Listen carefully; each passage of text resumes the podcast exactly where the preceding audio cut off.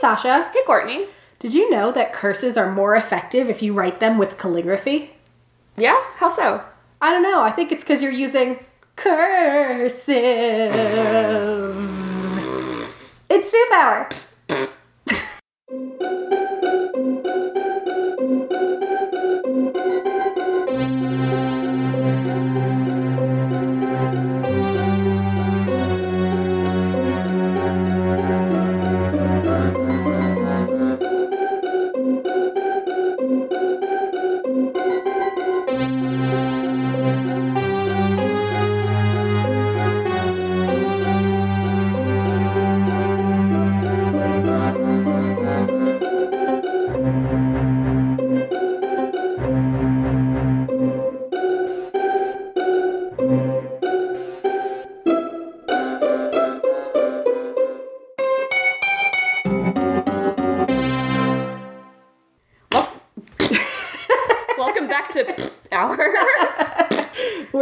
We're a paranormal podcast. This one is Courtney. That one is Sasha. we are two Halloweenies. This is Spoop Hour. It is. It We're is. having a great time. So, for you, it's been a whole week since you listened to us last. For us, we literally just recorded our mini show that is an hour long. So, it turned out to be a full episode. Yeah, so we're we're banking episodes because my life's about to become chaos slash is chaos. We're making So it did anything happen to you this week? Well, we already And- talked about it last. I was gonna episode. say, did anything ha- ha- spooky happen to be in the last two minutes when you were using the bathroom? No. How about you? Well, I still have some stories left Yay! over from that ghost tour. So let me tell you some more. Ghost tour, ghost, Ghost tour, tour. ghost As tour. always, if you've got your own ghost tour stories or recommendations for a ghost tour, Mm-hmm. especially on the East Coast, please email spoophour at gmail.com. I've been thinking a lot about the other Alexandria ghost tour we haven't done Yeah. Mm-hmm. yet, the southern part of Old Town Alexandria. And so we should go on that one. It's not hot as balls anymore. Oh God. Okay, so talked about the granddaughter. We talked about okay. So Yes. Shirley may be haunting her own tours. Shirley! Where uh, Shirley is the founder of the ghost tours in Harper's Ferry. Surely you can't be haunting us. Shirley can't be haunting Of us. Of course I'm haunting you. And also my name is Shirley. Shirley, but you know, there's again, it's, it's, people aren't sure. if, Yeah. like, Shirley's haunting, but you know, the the person who was leading the ghost tour this week was like. Yeah, I mean, if I died, I would totally haunt my own ghost tour. Yeah, are you kidding? Yeah. What else are you doing? Right. So I think just even by Shirley having had her hands in Harper's Ferry for so long, her mm-hmm. spirit is still very like there. So there is a story about a girl named Jenny.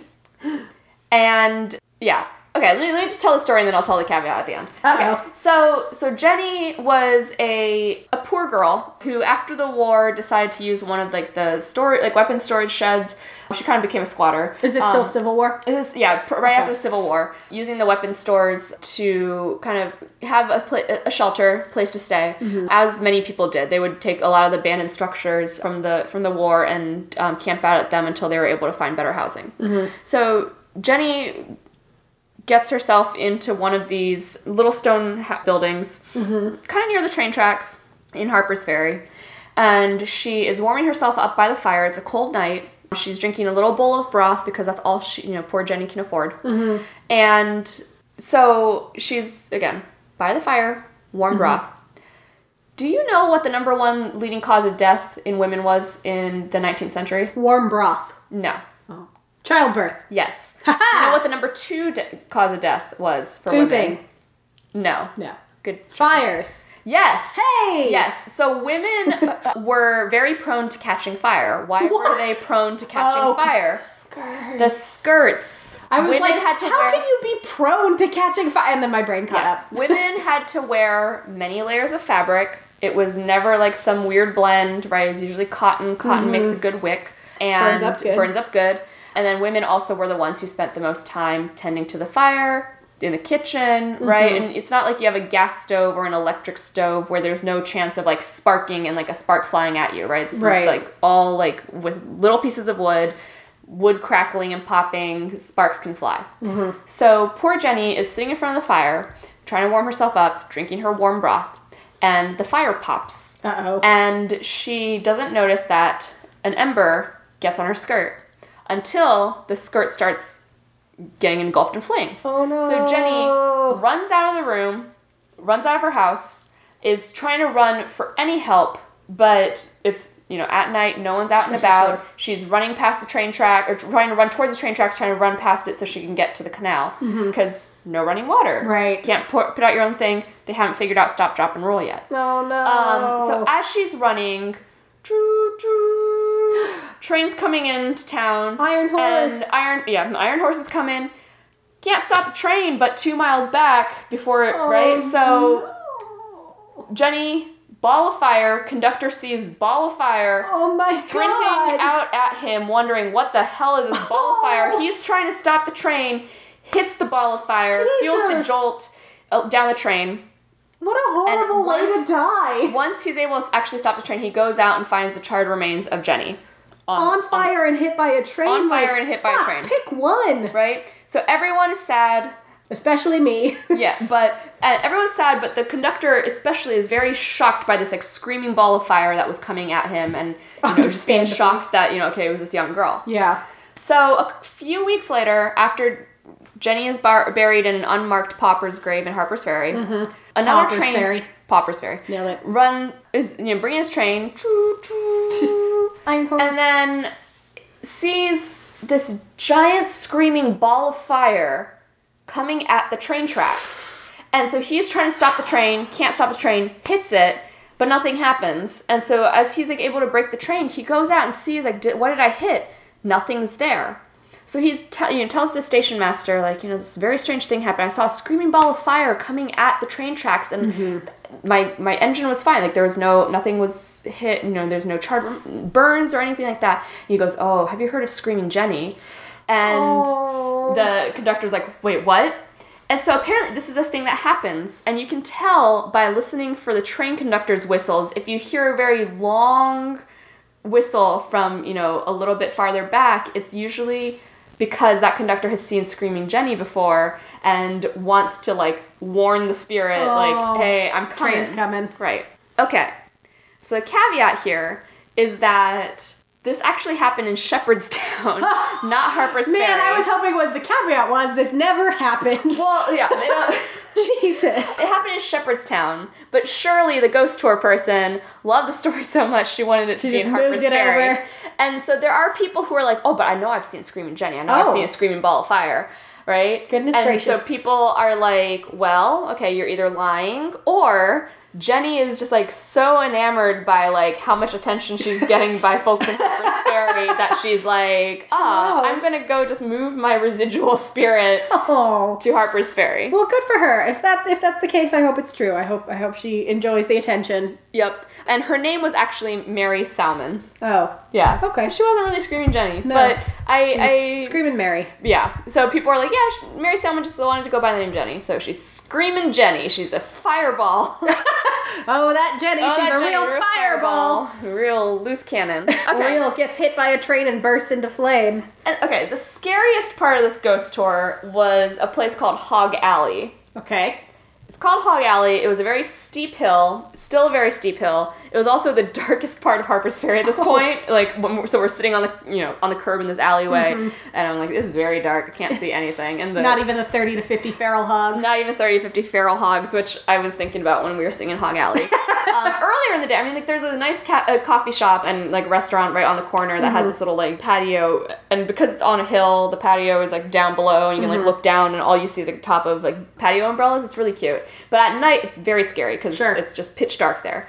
So Hog Alley is named Hog Alley because that was kind of like the sewer of Harper's Ferry. Okay. You would throw out your waste Right. and your scraps there, and they left, you know, there was a pig pen there, and the hogs would just like eat everything. Okay, Hog Alley. so Harper's Ferry is famous because of John Brown, like, rebellion, mm-hmm. right? And John Brown's rebellion, erroneously, like, bad information, trying to tell everyone, oh, John Brown and a bunch of slaves, you know, are having an uprising. Really, it was like 10 white guys and like five black guys, and they didn't have a whole lot of mm-hmm. ammo or anything, but a bunch of Guess what got white people scared? yeah, black people uprising. So, so during this uprising, so-called uprising, there was a young man named I have to look. I, I opened this up and I've already forgotten his name. Dangerfield Newby. Okay, sorry, I didn't even unlock my phone at that point. I just remembered. His name is Dangerfield Newby. I can't believe you forgot the name Dangerfield Newby. No, no, no. I but I remembered it before I opened my my phone. So Dangerfield Newbie was a what was you know born to a a slave mother and white slave owning father. Uh oh. But the slave owning father released his son and like when he was of age, like old enough to like kind of take care of himself. Mm-hmm. And Dangerfield was taught how to read and all this stuff, very educated young man. And so Dangerfield ends up falling in love with another young woman um, on a different plantation and marries her. But again, slave marriages are not recognized. And he works to try to to buy his wife and their children from this other guy. Um, and every time he tries to buy it, the price is raised on the the the family. Of course. And so his wife was also educated. Uh-huh. So even though the slave owner didn't want to like sell his slaves, like she was educated, Mm-hmm. and so she would write. They would write these beautiful letters back and forth to each other. Mm-hmm. And so she basically wrote like, "Please do anything to like make sure we get out." Oh. So Dangerfield Newby aligns himself with John Brown and in this rebellion. Okay. Dangerfield Newby ends up becoming the first casualty of the rebellion. At that time, stuff is happening, you know, like there there are a lot of poor civilians in Harper's Ferry and in the surrounding areas.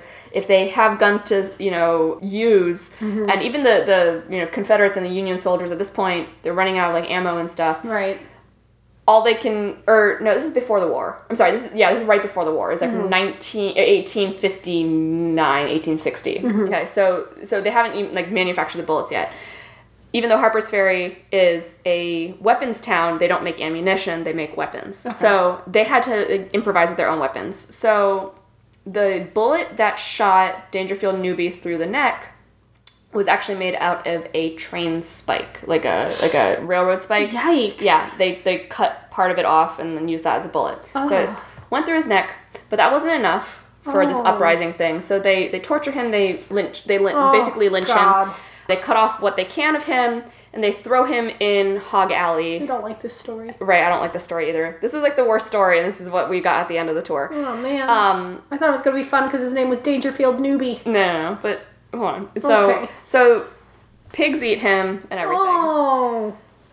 he is an intellectual haunting. So instead of being a residual haunting, we don't see Dangerfield as like in his like worst moments. Thank God. They only ever see him dressed in black, sitting kind of somber, pacing Hog Alley, and you know just kind of looking kind of sad because he wasn't able to get his wife. What they found when they were taking his body to go bury in an unmarked grave was that in his jacket pocket was the letter from his wife saying, "Please do anything to get us out." Oh. the family has been lost to history. They don't know what's happened with him, but Dangerfield is still very well remembered. He even has his own Oh. Wikipedia page. He is. Just yeah.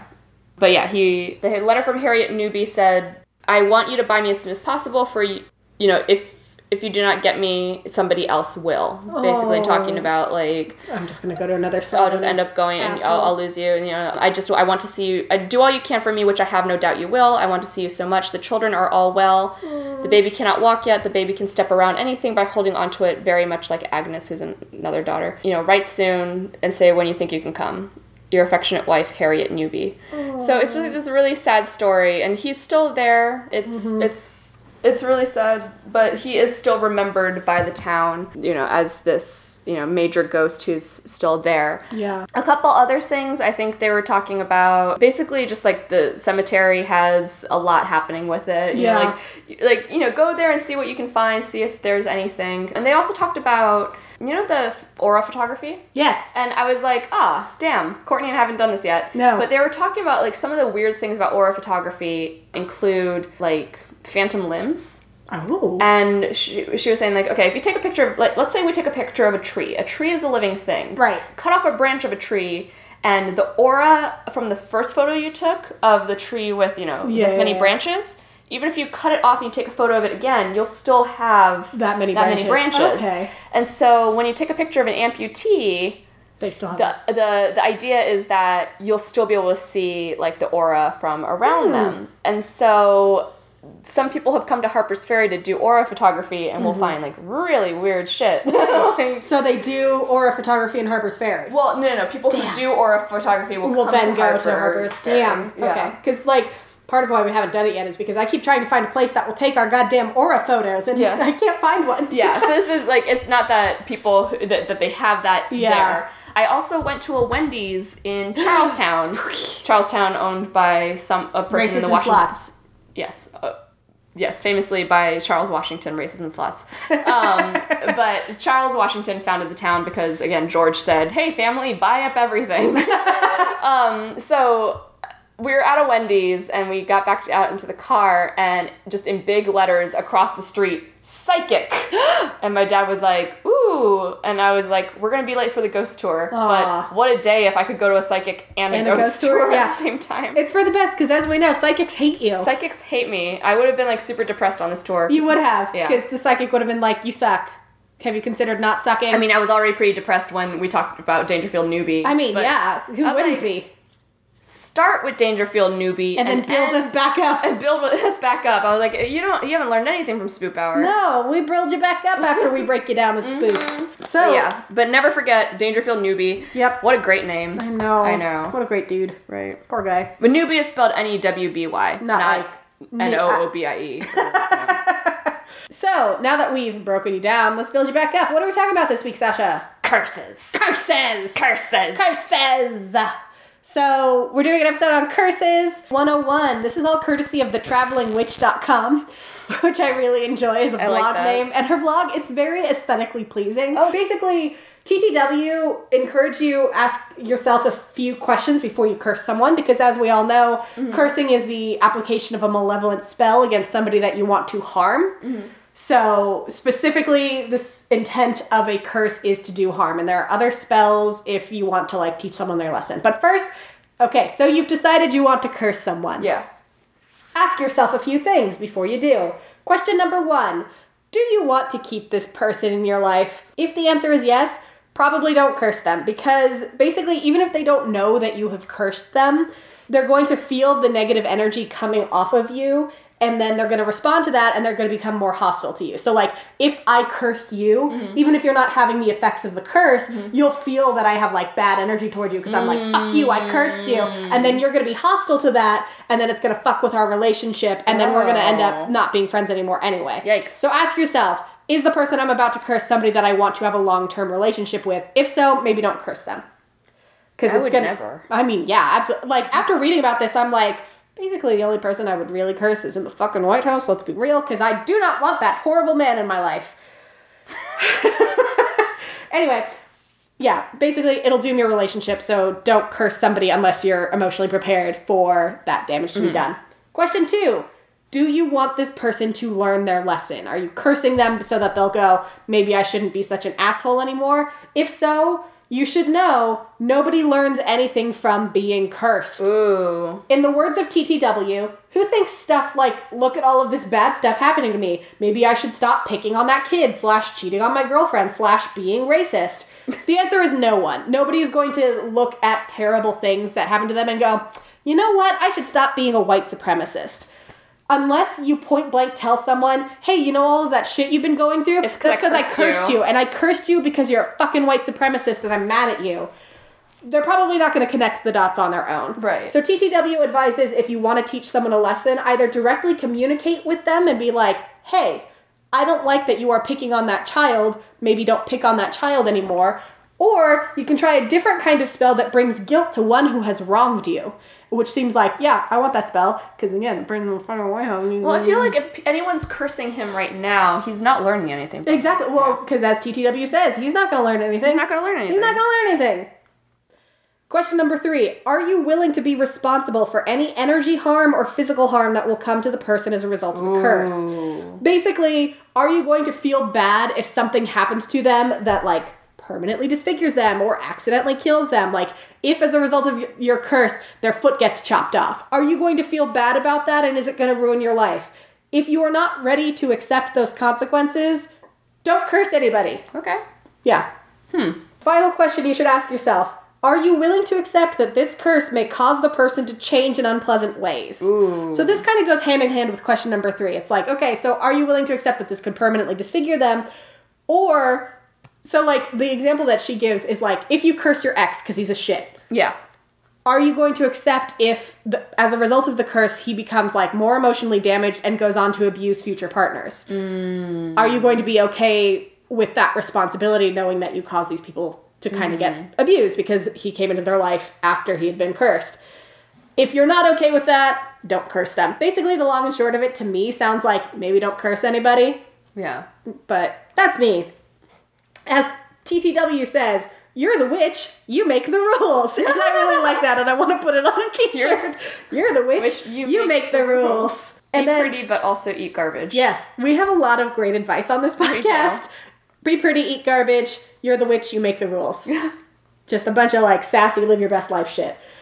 And then the traveling witch also outlines how to break a curse Okay. which pop culture makes you believe is a lot harder. So this is one way, and I know you mentioned you also have ways to break curses. So if you think you've been cursed, good news. This is the spoop hour for you. It's a five-step process that the traveling witch advises, TTW. Step one, evaluate the curse. Namely, determine if you've actually been cursed or if you're just having a bad week. Yep, yeah. This one, uh, my mine from Learn Religions, where they talked about paganism and Wicca. Solid. Were saying, did someone in your life, uh, have you angered, um, or offended or hurt someone in your life in Yeah. some way? You know, do you know that the person that you think has cursed you has some magical knowledge? Mm-hmm. Like, would that person have cursed you? Yeah, the traveling witch is mostly like, did you just have a bad day? Like Yeah. you walked out of your house, you have a flat tire, and then you were late to work, and then your lunch got stolen out of the refrigerator, and then you stubbed your toe. Were you cursed or is it just a bad day? Basically, it's like, is a hex or curse the only possible explanation for why you're having, or why all this bad stuff is happening to you? Yeah, and like also the traveling witch encourages that you reflect on yourself to determine like do I maybe know who cursed me? Do I know somebody with magical knowledge who I've maybe wronged? Do I have a, a, a negative feeling towards someone and I feel like that's me reflecting their energy mm-hmm. and then figure out what effects the curse is having on you. So that's step 1 is have you been cursed? Step 2, spell reflecting. Mm-hmm. Basically what you do is you try to send the magic back to the person casting it and thus break your curse. Unfortunately, this might not work because the person, if they're powerful enough, will have magical safeguards in place. So it's like the I am rubber, you are glue. Whatever curse you send back to me bounces off of me and sticks to you. but like the magical equivalent of that.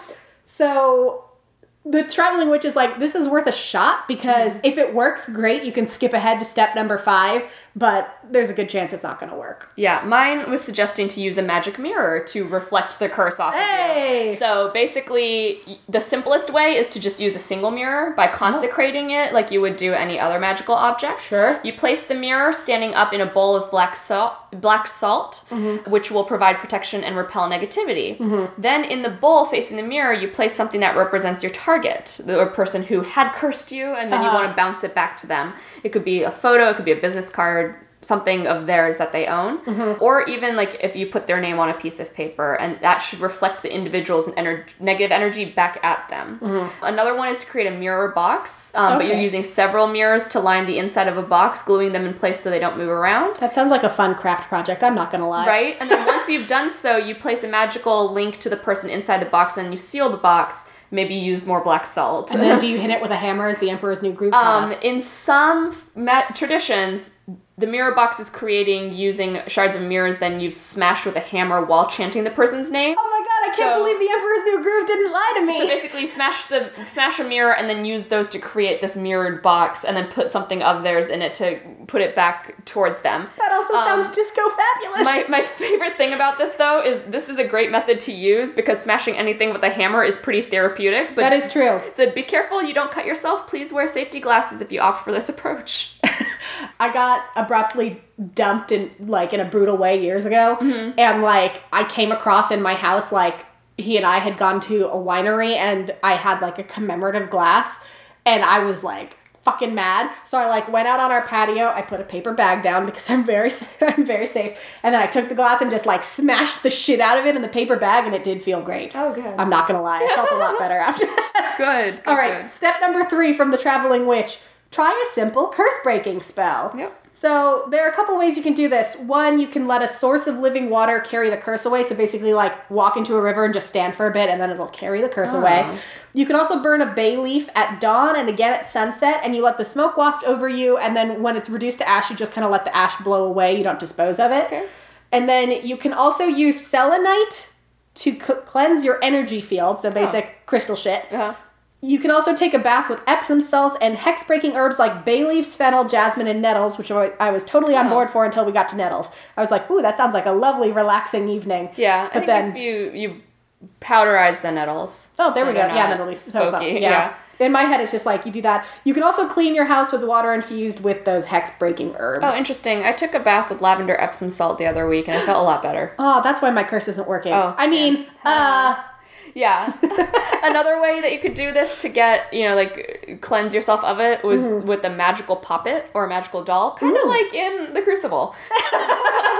Basically, you know, some you can use poppets to place a curse on someone, but you can Uh-huh. also use it to remove a curse from yourself or from someone who's been cursed. like a reverse voodoo doll. Yeah, basically you create a, pu- a puppet that represents yourself Mm-hmm. or the person who's you know got the curse, and then you charge the puppet with the task of taking on the curse, so removing it and bringing it to them. This is like that Mr. Mime move in Pokemon where he replaces himself with a little doll, Doll- and then the doll sustains the damage, Yeah. and then Mr. Mime fucking pops back up like an asshole. They literally just use the word decoy, Yes. which is exactly what Mr. Mime does. and so you use the, they have instructions for how to make a puppet, and then once the puppet's done, you say, "I have made you, and your name is." Whatever. Whatever. You shall receive the negative energy sent by whatever in my place or in Okay. Courtney's place or whatever it is. And you place it out of the way, and then once you know you feel like the curse has been lifted, then you take it away somewhere far away to dispose of it. Maybe light a bonfire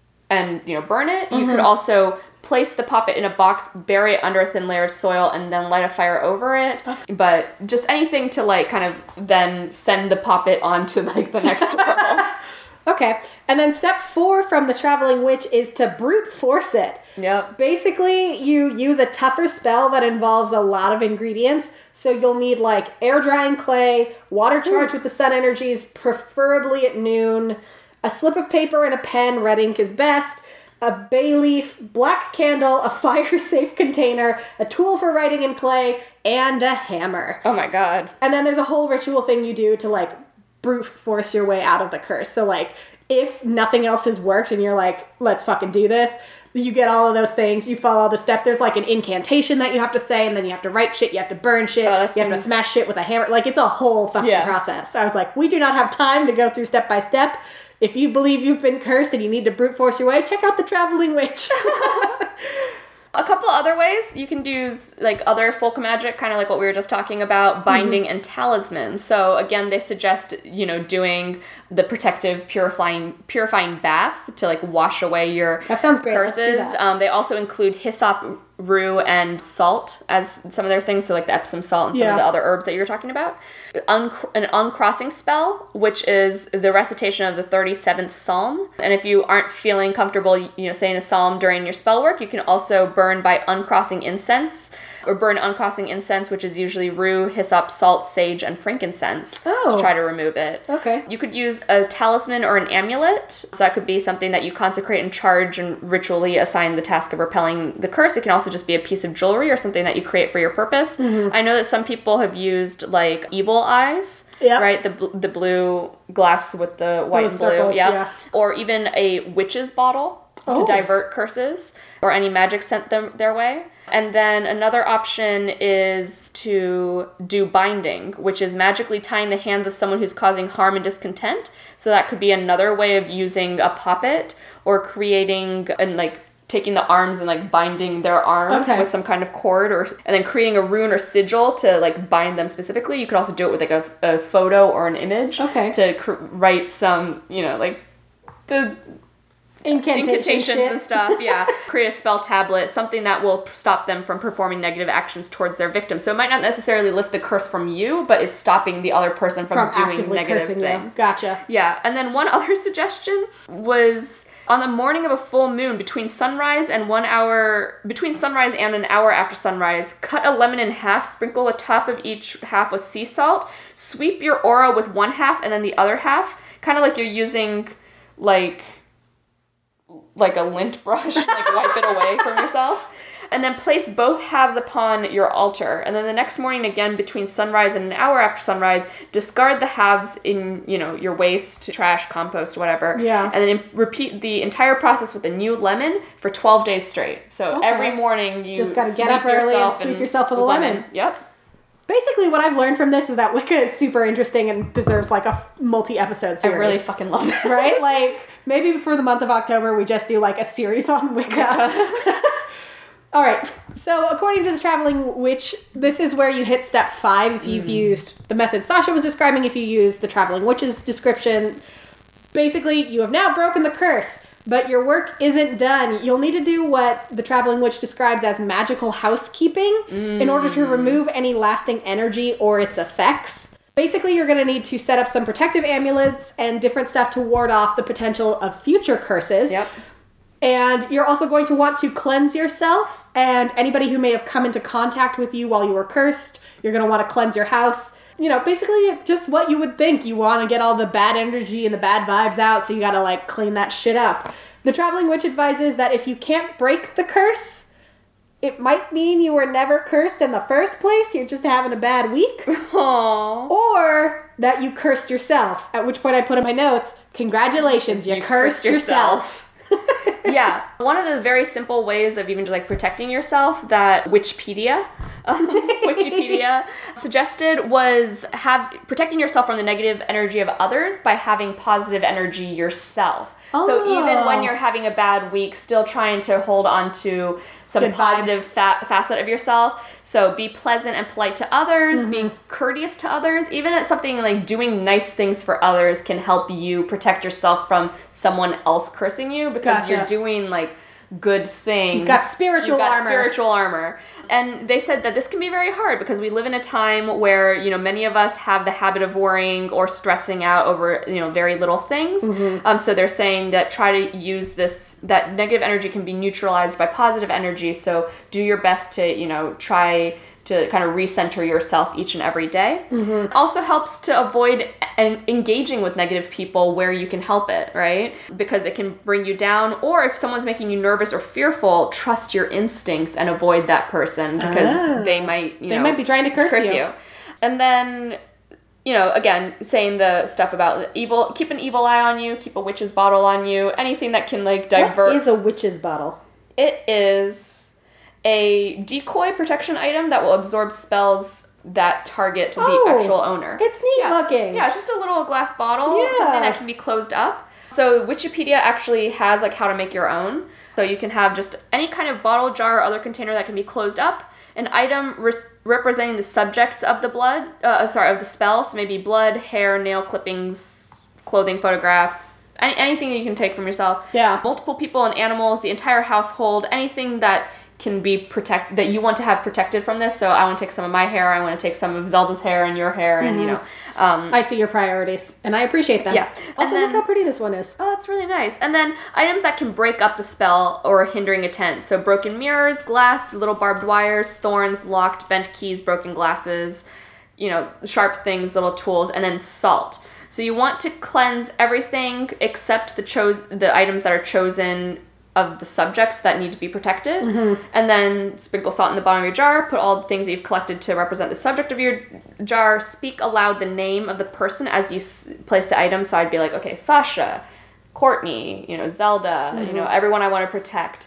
And then I place each symbolic item into the jar one at a time, declaring in symbolic language how an aggressor's energy will be broken up or hindered by the item. So, like this broken key will, you know, stop this thing, or barbed wire will mm. stop thing. And then you seal up the bottle. You go I, silently outdoors, bury the bottle somewhere near your house, or maybe hide it in your walls under the stairs, and then return silently and do not speak of the bottle again. Hmm. I'm just thinking of those like home improvement shows where they like open up walls and the person who put up the wall or renovated or whatever left like a little note. Yeah. And so I'm just imagining you like bust through the walls and you come across somebody's witch's bottle. You're like, uh, Sorry, what? what? All right, so now you know how to break your curse, and you're pretty sure you've been cursed. But how can you be certain? What do you what what do curses look like? Are there different kinds? Good news, TTW will tell you. What are curses? What We do they know? do, they, know, things? things? Let's find out. There are three main kinds of curses per TTW, my go-to source now. There are quick curses, long form curses, and object bound curses. Okay, so quick curses are things like spitting, and TTW advises against spitting on people because I'm like, yes, you should not do that. That's super gross. And also, she's like, also, it turns out it's illegal. And I'm like, Oh. yes, don't spit on people because it's technically assault. Yeah, it is assault. So- yeah, someone will probably also headbutt you back. Yeah, Do yeah, don't fucking spit on people, you I've weirdos. seen movies. Well, yeah, I know what's up. So, spitting would be like you spit in front of or behind the person you're trying to curse, or you spit on something they're going to make direct contact with, like a doorknob or a chair or whatever. So, I'm like thinking of all those stories of like waiters spitting in food. In a way, that's cursing. You can also use the evil eye to curse somebody, like the uh, the opposite of using it as the amulet, just like a quick like dirty look, like what the Western conceptualization of the evil eye is, not the talisman, but like giving somebody the stink eye.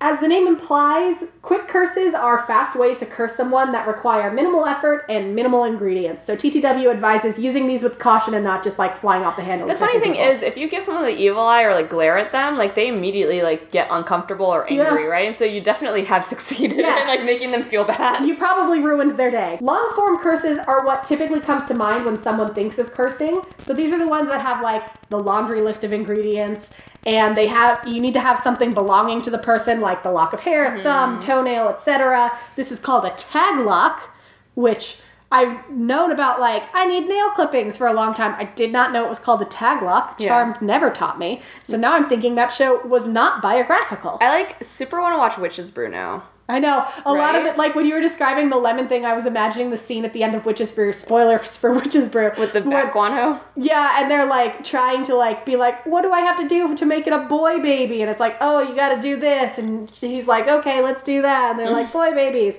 That's what I was thinking of when you Yeah. were like lemoning. What part of the bat is the guano, Linda? Go watch Witch's Brew. It's on YouTube. It doesn't cost anything, It costs zero dollars and has great music. and it has great dividends. Go watch it. anyway, so the long form curses involve words, materials, and actions to direct your willpower and affix the curse to the person.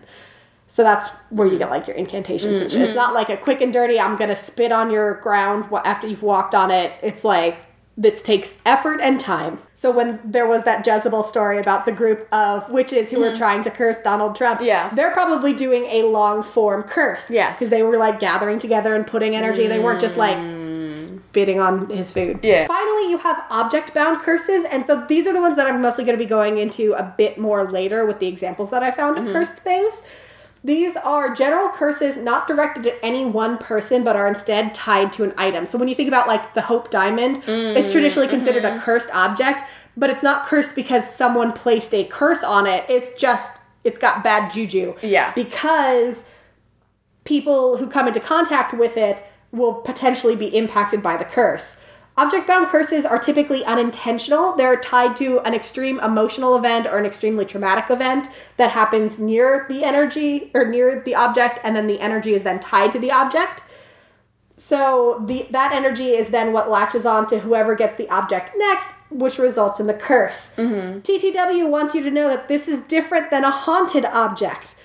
The curse is just near something, near someone who goes through something. So, like, let's say someone got murdered and there was a painting on the wall when they were murdered. Well, mm-hmm. that painting would now be cursed because it doesn't necessarily have their spirit in it. It was just near them when they underwent this horrible traumatic thing.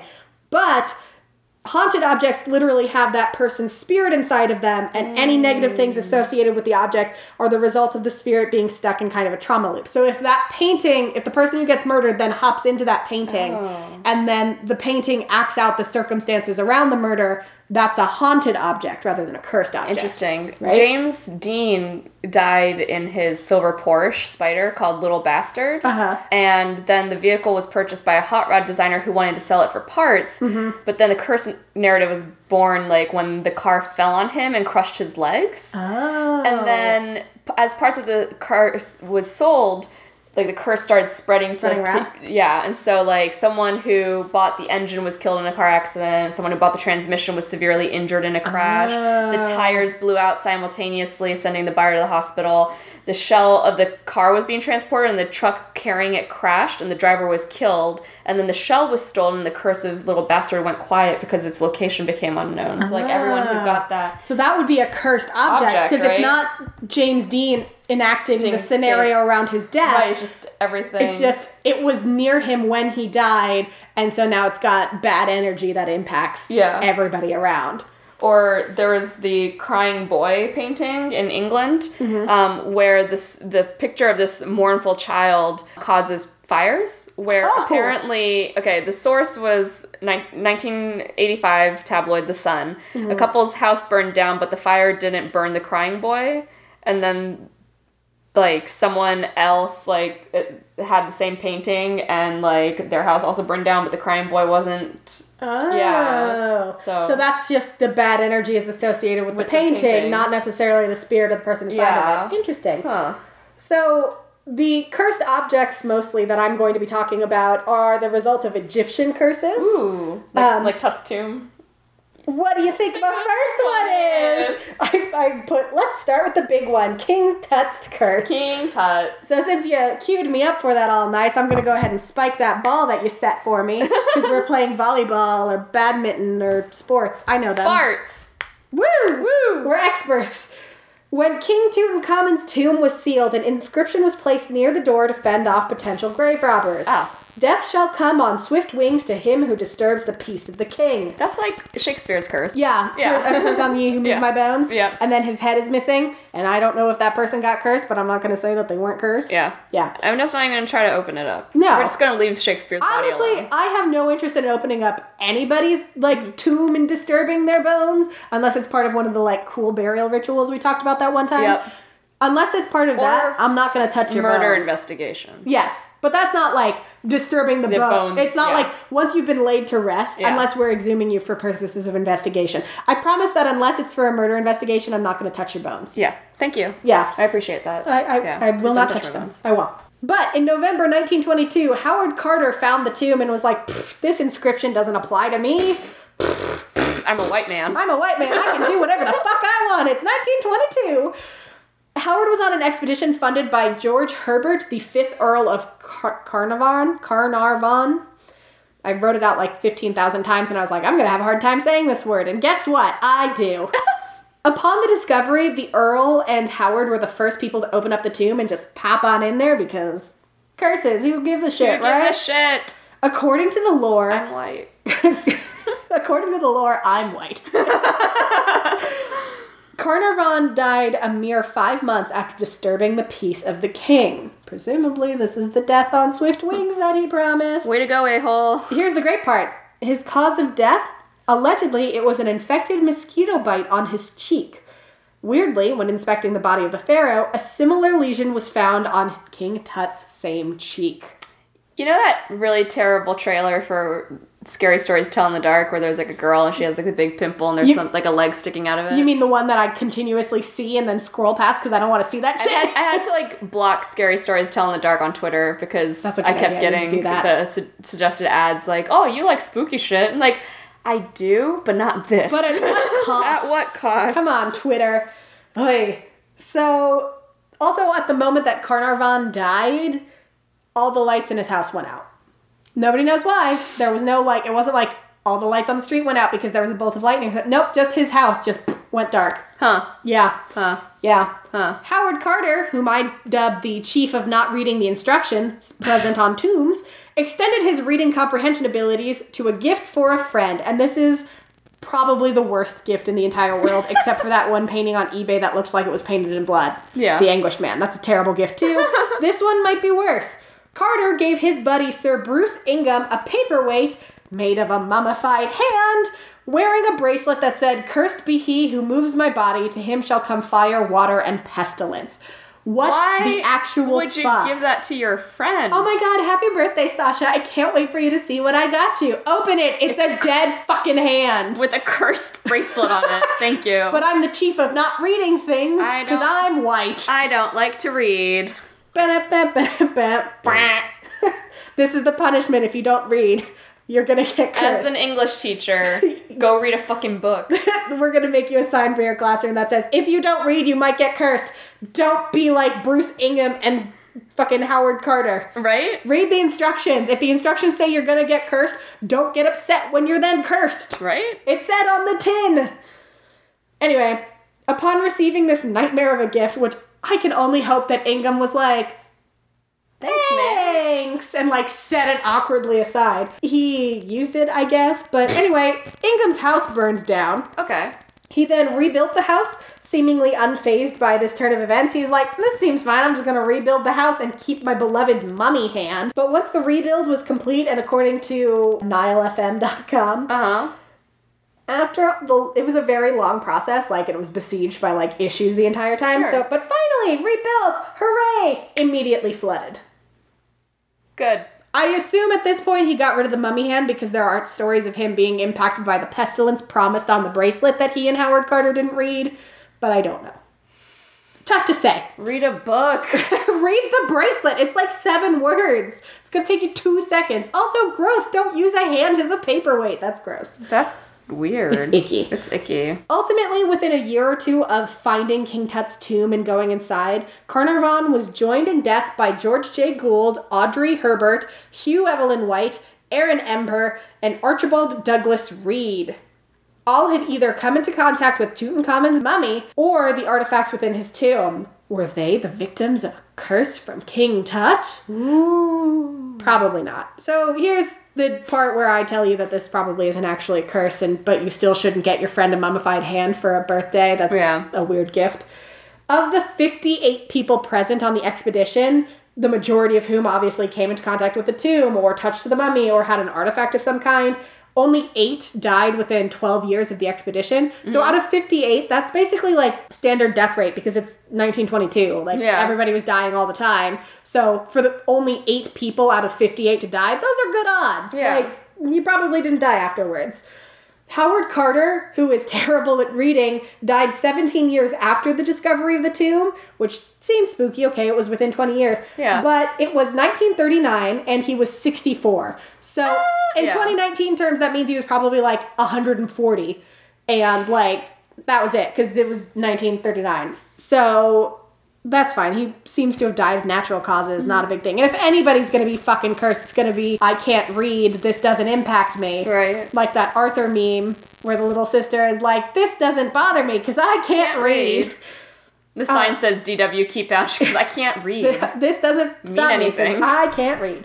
Lord Carnarvon's daughter, who was one of the first people in the tomb, lived for 57 more years after coming across the curse. Yeah. She died in 1980. So, unless it's a very slow acting curse. Yeah, I was gonna say it's just it, like it's just It's just- being a person. Yeah. Sometimes you die. Sometimes you die later. Yeah, to quote Parks and Rec, some of those are symptoms and some of those are just being a person. person. Even Carnarvon himself may not have been a victim of the curse. The lesion on. He, okay, so he had frequent and severe lung infections, like he was just prone to them. Mm-hmm. Yeah. Which, fine, whatever. Some people are prone to that. The lesion on his face was probably not the result of a supernatural mosquito on a death mission from a dead pharaoh. it probably was a streptococcal infection of the skin, which can sometimes trigger Oh. pneumonia. So, for a man who's already prone to lung infections to get this strep infection on his face, which can then trigger pneumonia, probably all of this combined to just make him fall victim to his, you know, standard lung issues. Yeah. So, less a curse, more just he had lung problems. So, don't be afraid of King Tut's tomb. Do whatever you want. Don't read curses. I'm just kidding. That's not the, that's not the moral of the story. Yeah, and also don't raid tombs. Yeah, also don't steal shit that doesn't belong to you, especially if it's a fucking hand. Right? I, I was so upset by that. And like they have a picture of it, and it's not even like you can't tell it's a hand, because you know how like when there are the bits of saints that are like relics and Yeah. they, they're like, this is so and so's petrified heart, but it just kind of looks like a rock. Yeah. It for sure looks It's like a hand. hand. It is clearly a hand. What the fuck kind of paper? Thanks, also, I hate it. Like, how's it gonna weigh down your paper? It's gonna block the entire paper, so you can't read it. So it's not even a good paperweight. It's just the worst gift.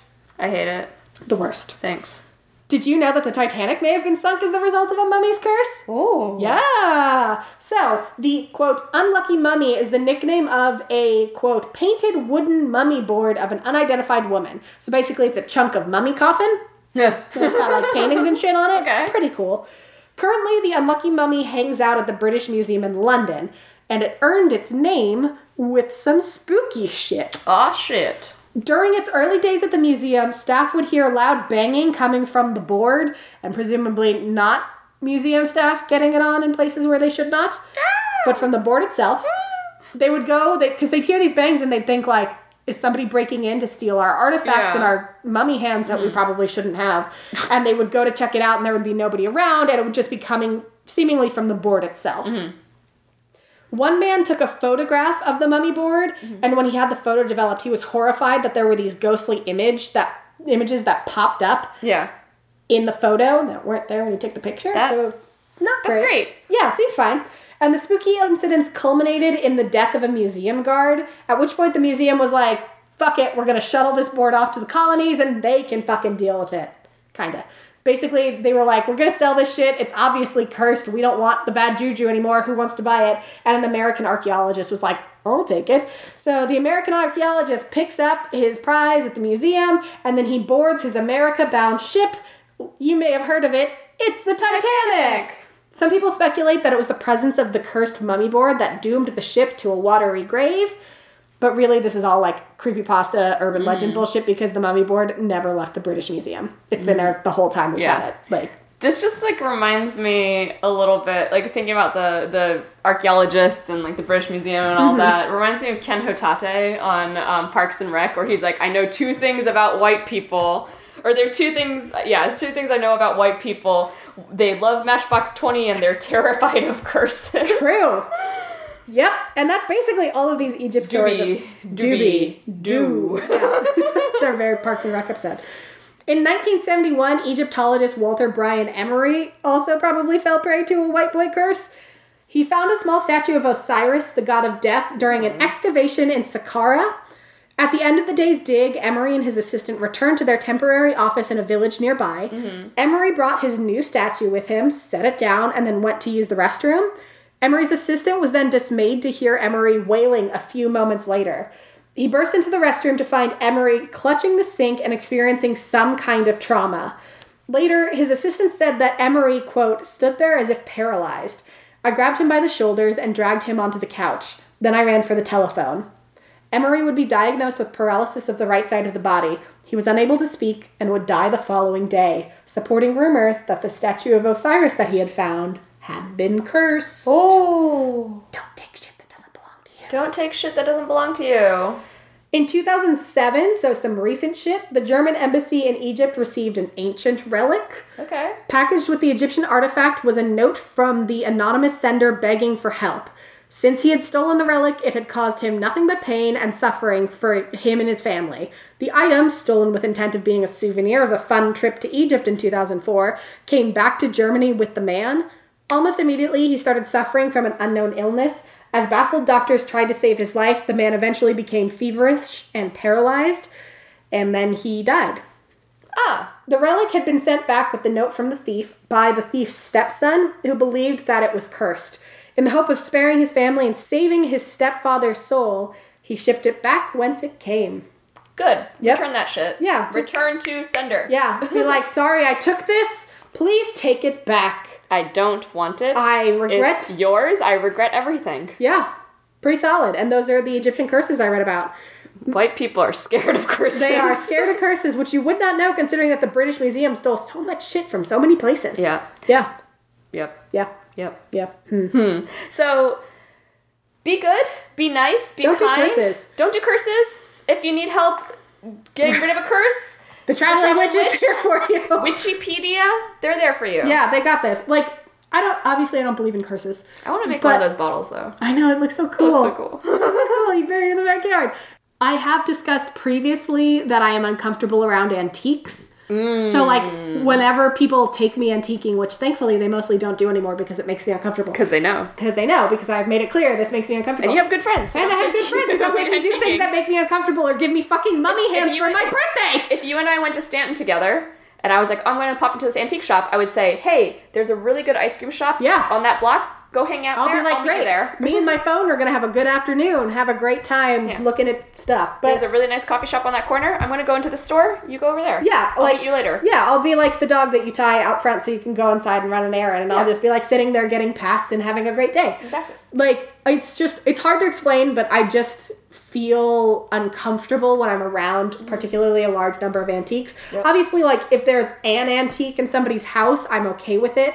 But once I'm in like an antique shop and there's a bunch of them, I just start feeling like really like almost like weighed down and like pressure on myself. And the Reiki mm. practitioner that I always refer to, I asked her about it and she was, she gave a bullshit answer that maybe in a past life I got in trouble for breaking a cup and now I see antiques and I feel That's bad. funny. For me, I'm like, I think we're allergic to mold. And it Yeah, makes but it's probably better. that is also true. Like I know for a fact I am allergic to uh, leaf molds in large quantities, but per my allergist, it's only large quantities. So if I were like an archivist, because it's a kind of mold that's prone to old papers, like so I can have books. It's Mm. Yeah. not a problem. But if I were an archivist, where every single day I'm spending you know eight hours poring over these old ass texts, it would be a problem. Yeah. So probably I go into antique shops and I start having a low key allergic reaction and can't super breathe, and that's that makes me uncomfortable.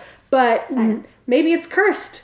Science. Maybe it's the curse of white people. Science. Science. Are there any curses in our new books? I'm gonna flip through Weird Virginia real quick and see if there's any curses. I will say, new roommate, pole dancing science roommate, she was like, "Ooh, there's a curse in Japan where you like." Take a bunch of shit and you take animal stuff and you bury it for like two weeks. Or no, oh, that's what it was. So you take a bunch of like moths Huh? and you put or like bugs of any kind you put like 30 of them in a jar and then you bury the jar for two weeks and then you undo the jar and basically only one will bug will be left because it ate all the other ones or killed all the other ones and then you use that one to curse somebody Oh, the fun. I've watched first season of Mob Psycho 100 uh, the Uh-huh. other week, and at, at the end, I'm not going to like try to like, spoil anything if you haven't watched this anime yet. But there's one particular antagonist who has a jar of bad spirits. Nice. And his goal with the jar is that if you leave all of the mo- uh, the bad spirits in one place together, they are going to fight and eat each other to the death. And the last one remaining is the most powerful evil spirit. But as it turns out, the most powerful evil spirit is like the, the friend. friends we made along the way well, it's it's like one of the protagonists, like Oh. assistants, Oh. who, who's a spirit. oh that seems I mean, he's a bad spirit, but he's but He's he becomes the most yeah powerful. wow times are tough if you are a bad spirit and you still need like an assistant job Yeah. So, according to Weird Virginia, the book that we described in our minisode that was an hour long, there's the Curse of the Three Sisters, and that Ooh. is in the Potomac River. Basically, it's Which part of the Potomac River? Because I almost died on the Potomac River this week. oh, it's between the Chain Bridge and the Francis Scott Key Okay, Bridge. so that's like way down. Okay, Okay, was, so good. like, well, because if you had done this, you would have fucking died. Yeah. Because apparently it's part of a Native American curse that persists to this day. Few will cross the river at this point because of this curse. And there have been, quote, scores of people who have tried to forge the river, ford the Mm-hmm. river, and they are unsuccessful and they drown. I was just thinking, when you drive over the Key Bridge, Mm-hmm. especially like on a nice weekend, you can see people paddleboarding on the Potomac. Well, they clearly don't know they about clearly don't know about this curse. because basically it's around the time that the first settlers came to Jamestown. Mm. There were a bunch of Native American settle- settlements scattered along the Chesapeake. Bay because we were stealing land that people already lived on. White people. There were often violent clashes between the people who already lived there, basically in those parts of Maryland, and those settled along the Potomac. And northern Iroquois tribes and the Susquehannocks would raid the river across the area of the Powhatan Confederacy, which was made up of several Algonquian tribes. The battle was frequent and bloody. Captives were usually killed or forced into slavery. Basically, after a siege of his village, the Powhatan chief was like, This is, it's quite enough. I can go out, I can find some food with my men. The chief was like, No, young sons, you can't come with me because if we get into a squabble with either these fucking colonizers or with another tribe we're at war with, you're not going to be able to defend yourselves. Yeah. And the young men were like, no, we're strong and tough. We can do it. So they just they decided that they were going to impress their dad and they were going to go to a part of the river where the fish were super abundant, but it's not a good place to fish because it's an area where Susquehannock warriors were known to like hang out. Uh-huh. So they're running the risk of going to war with another tribe. Right. But the boys were like, "Nope, we're going to do it."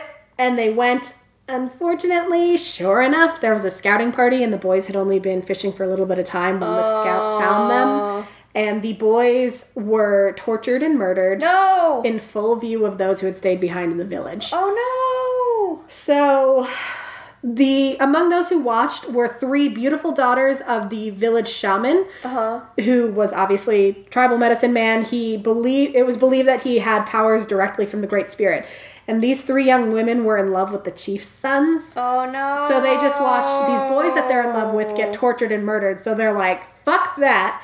And they decide to cross the river and persuade the rival chief to give them the bodies of the warriors that had been slain. And Yeah. then while they were there, they would hypnotize the murderers with their beauty and their father's great medicine and then inflict on them a long, slow, agonizing death. So they were like out to get, Get it done. done. Yeah.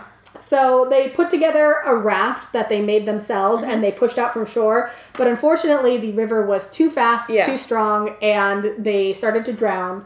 So they were thrown into a rage by their inability to navigate the river and that this river was probably going to claim their lives. So they drew from the supernatural powers they inherited from their father, the shaman, mm-hmm. and they cursed the river. If they could not cross at this point, then No no, one one could ever. And so the curse was forever sealed when they drowned. And the skies darkened and a storm began to rage.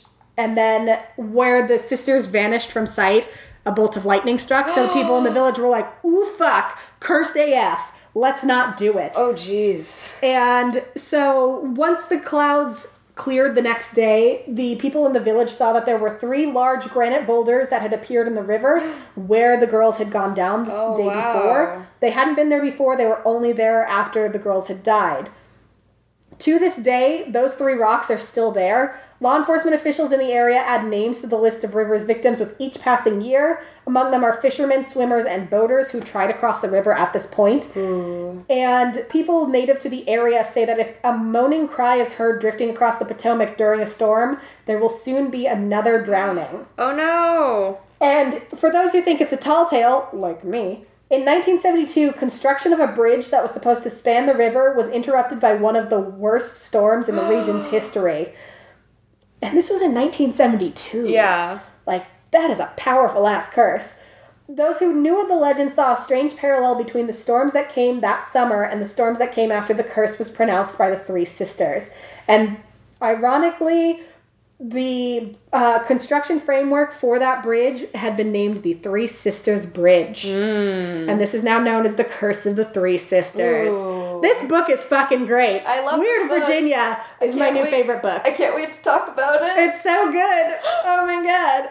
So don't do curses. Don't do curses. Just be a good person. To be a good person, don't curse your shit. Don't steal other people's cursed shit. If you think you've been cursed, really make sure you're not just having a bad day and then You maybe build be a having little. a bad day. might- we've all been there where it's like, God, what is going on with me today? You're not cursed. You're not if you are, go ahead and take an Epsom salt bath with some lavender. Right? Because even if you aren't cursed, it's gonna make you feel It'll better. make you feel so much better. you're just gonna soak it good. yeah. have a great Light some herbal candles. Yeah. Rub some great. bay leaves all over your body. Wash up with some lemon. Yeah, just shove a nettle where you need to. Oh Jesus. Go relax. You've earned it. You've earned it. No curses. Hey folks, how's it going? My name is Augie, and I host a podcast called The Short Stories of Augie Peterson. Once upon a time, I had two blogs. Then one day, I started listening to podcasts. They seemed like a lot of fun and would combine the thing I was always afraid to share with the world, my writing, with the thing I had no choice but to share with the world, my theater background. So I decided to combine them into a podcast for those millennials that don't have time to read two blogs. I read the original horror stories I write on Tuesdays and review really terrible horror movies with massive amounts of sass on Thursdays. On the first Saturday of each month, I tell my listeners about five new indie artists that I have interviewed that I think they should know about. So if you like dorks, horror, and indie artists, this is the podcast for you. Check out the short stories of Augie Peterson wherever you listen to podcasts. For more information, check out augiepeterson.wordpress.com. Toodaloo! I've got an object bound to your curse if you scratch at my fucking sofa, you dickhead. I love you. This isn't punishment. Yeah. I'm not gonna touch your bones, sir.